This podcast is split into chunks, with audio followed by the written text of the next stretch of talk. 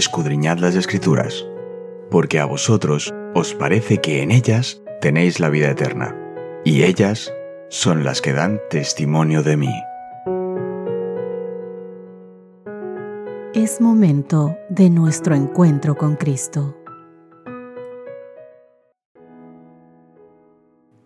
Hola, ¿qué tal queridos amigos? Qué gusto poder encontrarme con ustedes una ocasión más. Hoy, mitad de semana, continuamos con nuestro estudio y hoy veremos el título La misión de Abraham. Vamos a repasar nuestro texto base antes de comenzar con el desarrollo de nuestro estudio y se encuentra en Juan capítulo 13, verso 34 y 35. Un mandamiento nuevo les doy, que se amen unos a otros, que se amen así como yo los he amado. En esto conocerán todos que ustedes son mis discípulos, si se aman unos a otros. Abre tu Biblia y dirígete muy rápido a Génesis capítulo 19, los versos 1 al 29. Veamos cuál fue el resultado del espíritu de hospitalidad, amor y oración de Abraham. La Biblia nos cuenta que llegaron pues los dos ángeles a Sodoma a la caída de la tarde y Lot estaba sentado a la puerta de Sodoma. Y viéndolos Lot, se levantó a recibirlos, y se inclinó hacia el suelo y dijo, Ahora mis señores, os ruego que vengáis a casa de vuestro siervo, y os hospedéis y lavaréis vuestros pies, y por la mañana os levantaréis y seguiréis vuestro camino. Y ellos le respondieron, No, que en la calle nos quedaremos esta noche. Mas él porfió con ellos mucho, y fueron con él y entraron en su casa. Y les hizo banquete y coció panes sin levadura y comieron.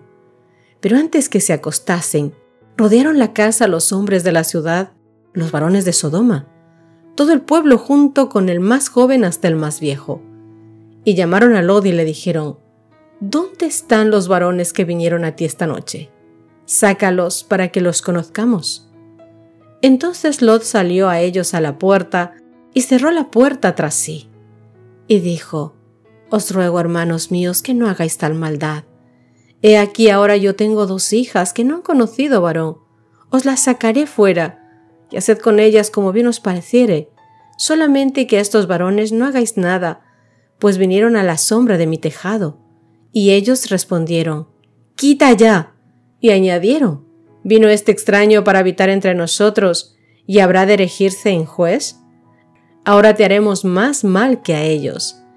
Y hacían gran violencia al varón, a Lot, y se acercaron para romper la puerta. Entonces los varones alargaron la mano y metieron a Lot en casa con ellos, y cerraron la puerta. Y a los hombres que estaban a la puerta de la casa hirieron con ceguera, desde el menor hasta el mayor, de manera que se fatigaban buscando la puerta. Y dijeron los varones a Lot, ¿Tienes aquí alguno más? yernos y tus hijos y tus hijas, y todo lo que tienes en la ciudad, sácalo de este lugar, porque vamos a destruir este lugar por cuanto el clamor contra ellos ha subido de punto delante de Jehová. Por tanto Jehová nos ha enviado para destruirlo.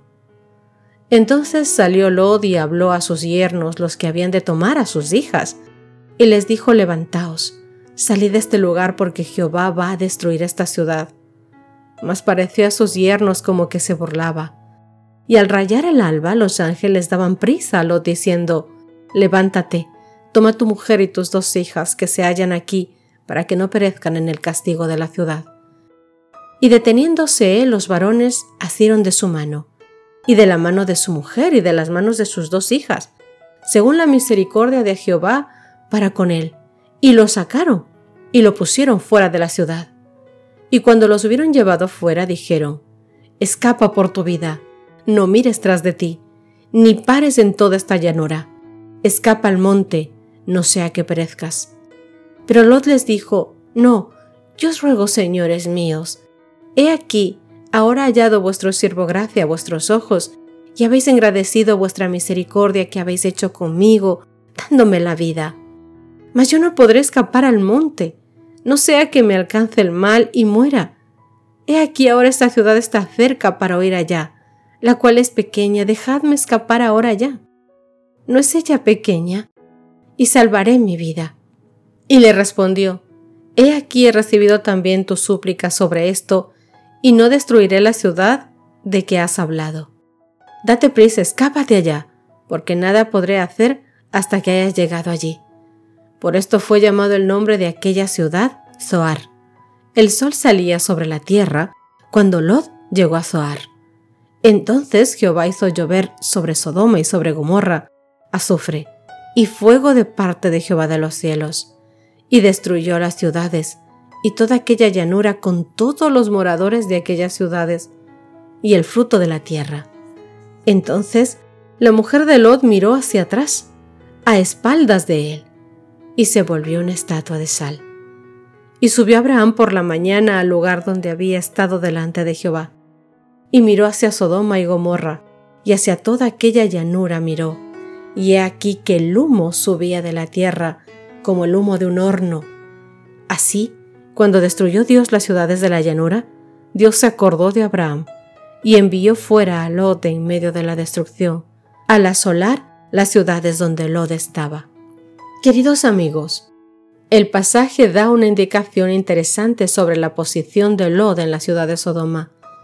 Lot estaba sentado a la puerta de Sodoma, dice el texto primero, el versículo primero. Esto significa, mi querido amigo, que era un personaje importante en la ciudad, ciertamente un funcionario público, porque sentarse a la puerta era un privilegio de funcionarios, jueces y reyes. Vinemos un ejemplo de esto en 2 de Samuel capítulo 19 verso 8. Entonces se levantó el rey y se sentó a la puerta, y fue dado aviso a todo el pueblo diciendo, He aquí el rey está sentado a la puerta. Y vino todo el pueblo delante del rey, pero Israel había huido cada uno a su tienda. Jeremías 38, 7 dice, Y oyendo Ebed-Melech, hombre etíope, eunuco de la casa real, que había puesto a Jeremías en la cisterna, y estando sentado el rey a la puerta de Benjamín. Otro ejemplo de estos lo tienes en Ruth, capítulo 4, verso 1. Querido amigo, Génesis capítulo 19 es casi paralelo con el capítulo 18 y la historia de los ángeles con Abraham. Tanto Abraham como Lot se sentaban en una puerta o entrada. Génesis capítulo 18 verso 1 que vimos ayer lo dice y también Génesis capítulo 19 verso 1 que hemos leído hoy. Tanto Abraham como Lot invitaron a los extraños a descansar en su morada. Lo vimos ayer con Abraham en Génesis capítulo 18, verso 3 y verso 4, y hoy en Génesis capítulo 19, verso 2 con Lot. Tanto Abraham como Lot prepararon alimentos para sus visitantes. Génesis capítulo 18, versos 4 al 8 con Abraham y Génesis capítulo 19, verso 3 hoy con Lot. Por más que tuvieran, queridos amigos, defectos, parece que Lot tenía algunas características buenas, quizás heredadas de haber vivido y crecido junto a Abraham. Entonces el Señor hizo llover desde el cielo fuego y azufre sobre Sodoma y Gomorra, y destruyó las ciudades y toda esa llanura con todos sus habitantes y con todo el fruto de la tierra. Lo hemos visto en los versos 24 y 25 de la lectura de hoy en Génesis 19. No sabemos cuántas personas vivían en las ciudades de Sodoma y de Gomorra al momento de este relato. Pero de entre esos miles de personas, únicamente cuatro abandonaron la ciudad y solo tres se salvaron. Lo mismo ocurrió con el diluvio de Génesis, ¿te acuerdas? No sabemos cuántas personas vivían en ese entonces, pero sabemos que la mayoría no se salvó. El pequeño número de habitantes de Sodoma que se salvó tiene inferencias para nuestra propia misión. Queridos, no todos se salvarán. Nos gustaría que todos aceptaran a Jesús y su plan de salvación, pero cada persona tiene libre albedrío. Nuestra tarea consiste en invitar al mayor número posible de personas a decidirse por Jesús. Mientras llevamos a cabo nuestra misión, Dios nos asiste por medio del Espíritu Santo, pero nunca, nunca irá en contra de la voluntad de nadie. El libre albedrío significa que en última instancia sin importar lo que hagamos o cuánto oremos, la salvación depende de la lección que cada uno de nosotros haga. Por eso es que te invito a que hoy puedas reflexionar en cómo podemos aprender a no desanimarnos si no vemos los resultados que deseamos al cumplir con nuestras misiones, con nuestra misión. Mis queridos amigos, hemos aprendido y se nos enseña que la temible y solemne lección de que mientras la misericordia de Dios tiene mucha paciencia con los transgresores, hay un límite más allá del cual los hombres no pueden seguir en sus pecados. Cuando se llega a ese límite, se retira el ofrecimiento de la gracia y comienza la ejecución del juicio. Cada uno de los que profesan el nombre de Cristo debemos trabajar ferviente y desinteresadamente, dispuestos a defender los principios de la justicia. Todos, todos nosotros, queridos amigos, debemos tomar una parte activa en fomentar la causa de Dios. Cualquiera que sea vuestra vocación como cristianos, tenemos una obra que hacer para dar a conocer a Cristo al mundo. Hemos de ser misioneros y tener por blanco principal ganar almas para Cristo. Dios confió a su iglesia la obra de difundir la luz y proclamar el mensaje de su amor. Nuestra obra hoy no consiste en condenar ni denunciar, sino en atraer. Atraer juntamente con Cristo, rogando a los hombres que se reconcilien con Dios. Debemos, queridos amigos, estimular a las almas, atraerlas y ganarlas para el Salvador. Nuestro trabajo es maravilloso y también muy difícil y requiere mucho esfuerzo, mucha disciplina y sobre todo mucha entrega y mucho amor, mi querido amigo.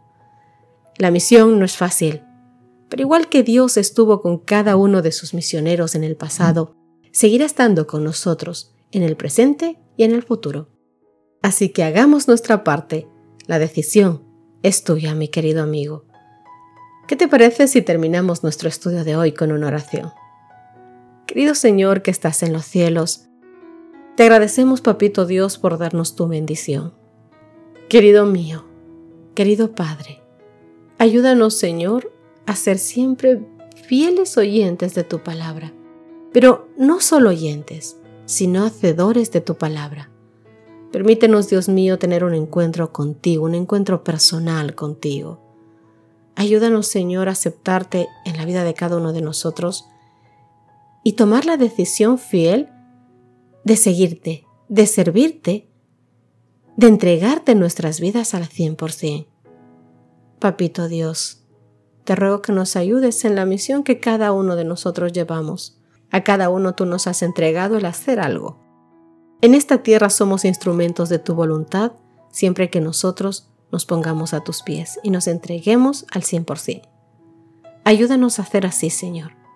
Ayúdanos a hacer tu voluntad en cada instante, en cada momento, tanto en nuestras vidas como en la de nuestros hermanos. Ayúdanos a ser buenos misioneros, buenos ejemplos tuyos. Ayúdanos a llevar tu palabra, Papá Dios. A veces las situaciones de la vida nos descarrían un poco a tus hijos, a tu pueblo. Pero Señor, ayúdanos, habla nuestro corazón y vuélvenos al camino. Síguenos usando, Dios mío. Perdona nuestros pecados. Cambia nuestras vidas de una forma entera y completa, para toda la eternidad, desde aquí, pero para toda la eternidad, Señor. Úngenos, guíanos y permítenos obedecerte en todo momento. Señor, que nos sigamos el ejemplo de Lot, que poco a poco, poco a poco, fue acercándose hacia la ciudad y a las costumbres de Sodoma y Gomorra hasta vivir dentro. Pero que no desechemos, Dios mío, a las personas que en nuestro pensamiento o en nuestros ojos vemos como desechadas de este mundo o desechadas de tu reino, sino que hablemos de tu amor a todas las personas para que todas tengan oportunidad, Dios mío. Ayúdanos, Señor, a hacer nuestra parte, tanto contigo como hijos tuyos, como tus misioneros y obreros con la gente, con el resto de tu pueblo que aún no conoce de ti, Señor. Danos sabiduría, danos inteligencia para poder hacer esta tarea, Señor, y danos mucho amor y mucho de tu Santo Espíritu. En tu dulce nombre, querido Jesús, en tu dulce nombre te lo rogamos. Amén y amén. Que Dios te bendiga, mi querido amigo. Nos encontramos mañana. Gracias por acompañarnos. Te recordamos que nos encontramos en redes sociales. Estamos en Facebook Twitter e Instagram como Ministerio Evangelike. También puedes visitar nuestro sitio web www.evangelike.com.